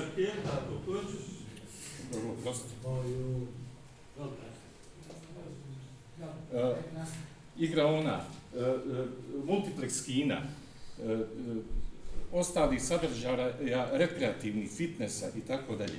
To je sve ono što što ovaj imamo tu imam tu planirano. I kompletno zonu E, smo oslobodili od auta, tako da imamo potpuno zelenu površinu koja je, koja je tu i koja je vidljiva, vidljiva ovaj, kompletno, s tim što smo aktivirali sve krove, iz ovih najviših na, na, na 15. stranu, aktivirali sve krove da dobijemo još nove dodatne zelene oaze i tako dalje. Naravno, za ljudi koji tu stanuju, to je ukras, naravno, i, i svima ostalima. Jel djel će vidjeti ovu sliku ili sad ovu sliku samo nastaviti? Kad ono sad povadi. Borove, breze, jele u krugu Milkosa. Odakle je ulaz Odakle je ulaz u te zgrade, molim vas? Je li od ozgo ili od ozgo? Šta? Odakle je ulaz? Je li iz Pofaličke ulice ili od ozgo? Niste čuli, tri ulaze, tri ulaze. Znači, sve sa uređenog e, nadvožnjaka, znači dijela gdje je nadvožnjak iskretanje desno. Pravi se novi nadvožnjak, znači širo. Sa nekretninom Milkosa. Moja nekretnina je granica sa njim. Dobro. Kad mi se pojavi soliter od 50 metara, šta imam ja od moje kuće? To vi meni odgovorite. Ja mogu sam u ljetni period 9 dana sunce da vidim u zimskom vremenu. Uh, udaljenost, uh, uh, najbliža tačka do najbližeg objekta je 50 metara. Visina objekta je 50 metara. Kod projektovanja mi moramo imati pola visine. 50 metara. Ne, ne, do, do prvog objekta. Ne, ne, od objekta do objekta, 50 metara. Uh, 25 metara je... Šta? presjek nam dajte. Gospođo, nisam ja znao da će vas toliko zanimati taj presjek, ja bih ja ga dao, mogu vam ga lično donijeti. Zato je to nije sporno, znači mi ništa ne krijemo. Najsuštinskija je stvar da ove ljude interesuje koliko je od koje kuće distancirano. A sad vam kažem, to je dokaz, i može ući u zapisnik, bit će u zapisniku, da je visina, da je udaljenost 50 metara od, od, od, od, od najbližeg objekta. Šta vam je reper? Od najbliže kuće, ne znam ja čega. Koliko je do gradskog autoputa distancija? Od, od autoputa su bile prošlo sistemi 200 metara, sada pa je, sada je u zakonu o prometu samo malo 40 Koliko je do autoputa 40 metara? 40. A sad iz rukava svako sada ljudi Zakon o federalnim o prometu kaže 40. Znači, distanca od autoputa do objekta najbliže, kolika? 40. Ovo je gradski autoput, nije, nije Ovo je hrvatski auto, brza cesta, brza cesta. Znate li koliko, koliko mora biti minimalno stojanje? Zato postoji struka i, i struka neće Struka da... kaže 100 metara mora biti. Nije, to su zakoni Za auto. vremena. I 200, 100 sad je metara. 40. S jedne i s druge strane. Dajte, molim vas, to znači... Eto, općine neka malo sasluša o tome. A brza cesta, ali to je 40 metara. Znači da prvi, drugi red ide. Nema definicije brze ceste, gospođo autocesta. 50 metara, 100 metara s jedne, 100 metara s druge strane. Pročitajte za vas. Bila sam član prostornog plana federacije i borili smo se... Dajte, molim vas, jer su to vaši konkretni komentari. Ima li još neko neku konkretnu diskuciju? Ako treba, ajde da daju još komentare, ako ne da, da privodimo kraju. Mogu li dati odgovore? Znači, da dobit ćete odgovore za, ne znam, za osunčanje ili za I vezano, znači, sve vaše primjedbe i komentare, molim vas, dostavite evo putem mjesne zajednice kako vam je lakše putem protokola općine, e, svi će ući u razmatranje. Molim vas, ne želim da odemo samo, samo malo, molim vas. Pa neće li dočekati ovu zgradu?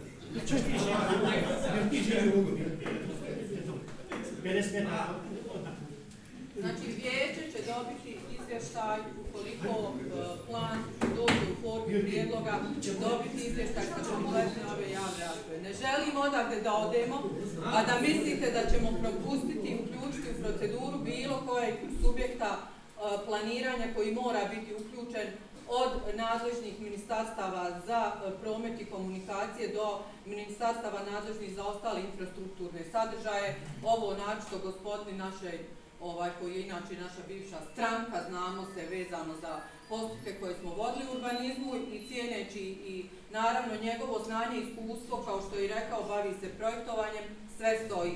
Zaista ne želim da ovaj skup se raziđe u mislima i spoznaji da će se kroz ovaj projekat nešto provući, to moram ovako pokazati pod navodnicima, da se neće pribaviti sa pribavit će se sigurno sve potrebne saglasnosti i vijeće će dobiti materijal u onoj formi u kojoj ga treba dobiti, a na sve vaše primjedbe i komentare će ovaj, e, biti e, dat konkretan odgovor. Recite. E, Jel ima putem da se e-maila ili stranice? Ima urbanizam uh, putem ili Novo Sarajevo, ludoa novosarajevo.ba ili urbanizam. Recite mi ovo sada u slučaju da to sad Tarki Kanović, Tarki Kanović jest. U slučaju da sada ide recimo ovom putanjom da investitor dobije to, kak, kakav je proces, kakvi su stepovi sada da, da mi se i dalje, recimo, ajde da kažem, pravnim putem borimo protiv toga i kako će opština po tom pitanju gledati? Općina će, evo ja vam se znači ponavljam sve vaše primjedbe. Ovo je, ovo, to ćete vi uzeti sada, bit će rasprava također u jesen. I sljedeće je vijeće. Dobro. Vi možete reagovati preko vijeća. U slučaju da vijeće donese odluku da se to gradi, kako mi na, poslije toga možemo reagovati? Kako možete reagirati? Da, samo znači pravim putem. Da. Zašto reagirati?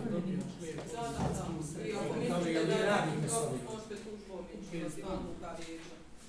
Odluke vijeća su konačne i izvršne. Ja se ne bunim protiv zgrade. Je li dobivena urbanistička saglasnost? Zašto gospodin? Za ove objekte. Nije gospođo, ovo tek radimo plan, nismo ga još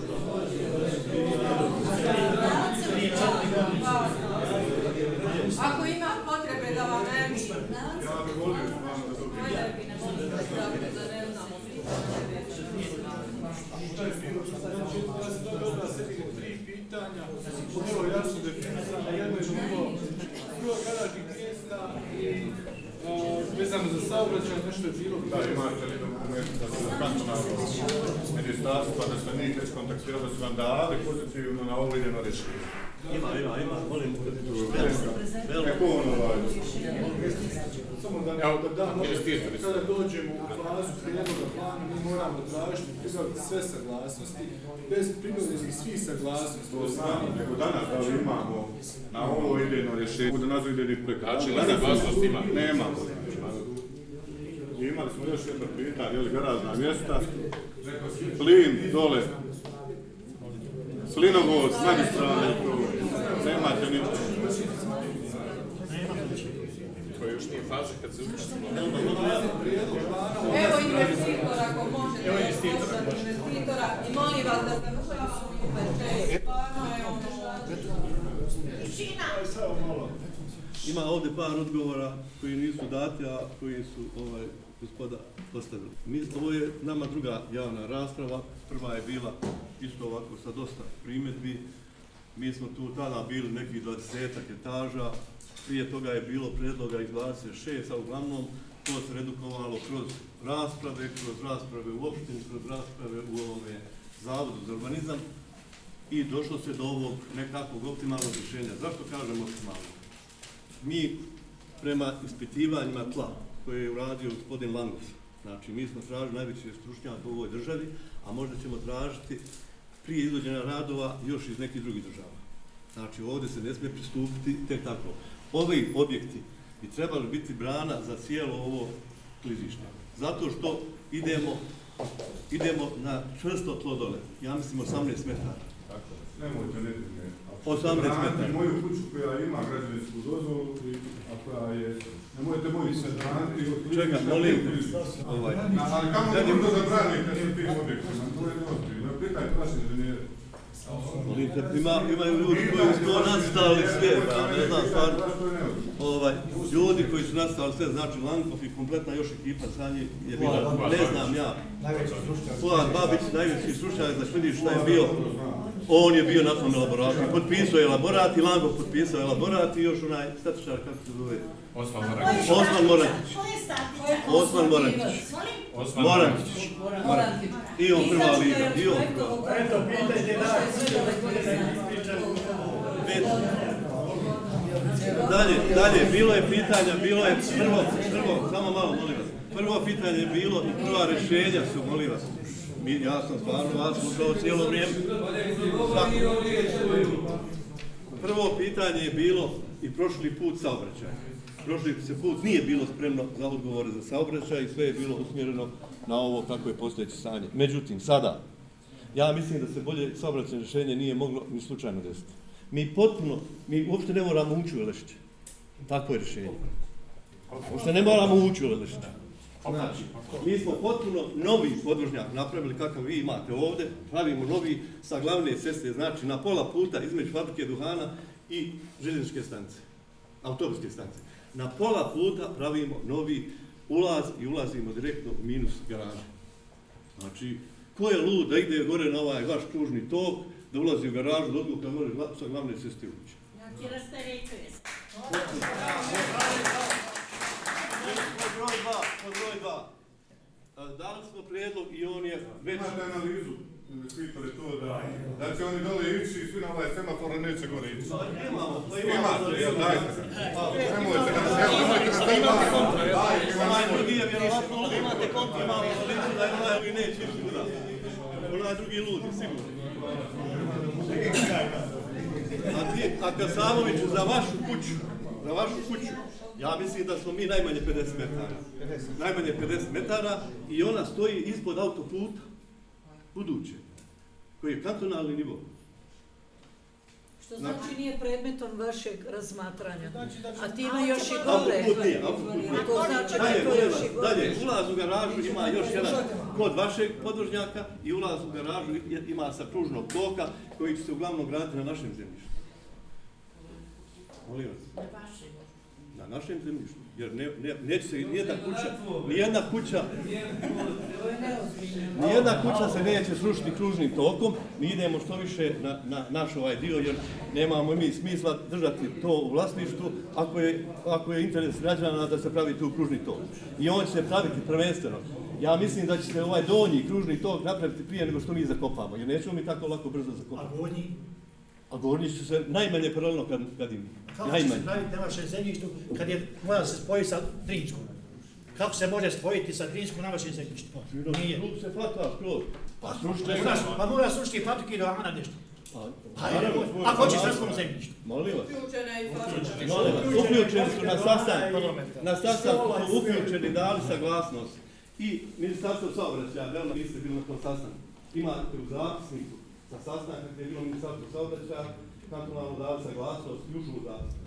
To je, to je prethodna Znači, mi moramo pribaviti sve pisane. Željeznica dala saglasnost, jer mora dati za, pravimo novi, novi, ovaj, novi, i to će biti najskuplji, najskuplji zahvat. Ovdje, ovdje se radi o hiljadu garažnih mjesta mi, i možda će biti više. Mi silom prilika toliko radimo zato što moramo da idemo u dubinu. Znači, mi ne bi išli više od dvije etaže. Ne, ali vidite nešto, to je javna garaža i dobro je za cijelo ovo naselje. Sve prve kuće ovdje koje su mogu se orijentirati na, na te garaže. Neće stano, stanari kupiti više, neće ni 50% garaža kupiti. Ja imam, ja imam iskustvo iz importane centra, zakup je od 50 do možda do 120. Zavisi na koji način će građani da imati pristup tim garažama? Što? Kao na garažu, zašto? Imate svoju, molim, imate karticu i karticu i uđete. Ne, ne, mogu te pitati. Urbanistički plan kružnog toka prvo ono godini. Moja kuća treba da se ruši. To je autoput, molim vas. Nije to je autoput. Nije, nego ovaj. Ovaj ne, ovaj ne, ne, ne, ne, ovaj ne, ovaj ne. Ovaj ne, sigurno vam kažem. Kružni tok, jeste ovaj veliki, jer ja radi ima veliki. Ali to je za autoput. To mi ne, ne, ne. Nađe se ga. To ako se bude, pa se vas. Ako se bude autoput gradio, bit će rušenja dosta. A to Autoput se gradi u vjerovatno se 63. neće raditi. Vjerovatno neće Po raditi. 63. se Pokojni profesor se je možda neki, rekao da će neki se put praviti pa se dvosmjerni nikad nije ovdje iznad i neće puno kačiti kuće. Ja, Ja vam se zahvaljujem na prisutnom ovoj javnoj raspravi. Evo, ovo je već gotovo. I molim vas, samo još, samo još. Izgradnje, javno se Interno razvijenite će biti osigurana. Znači, svaka će kuća snimiti, svaka soba snima pukutina gdje nema, ako se kome sad nisi ima osiguranje da uplati se. Mi smo mi ludi da, da dođe kopamo, pa, pa da nam vi uletite u... Ja ću unuti, unuti biti. Znači, kako Imate 50 metara, znači, A je koliko je- bila koliko je 25. visina?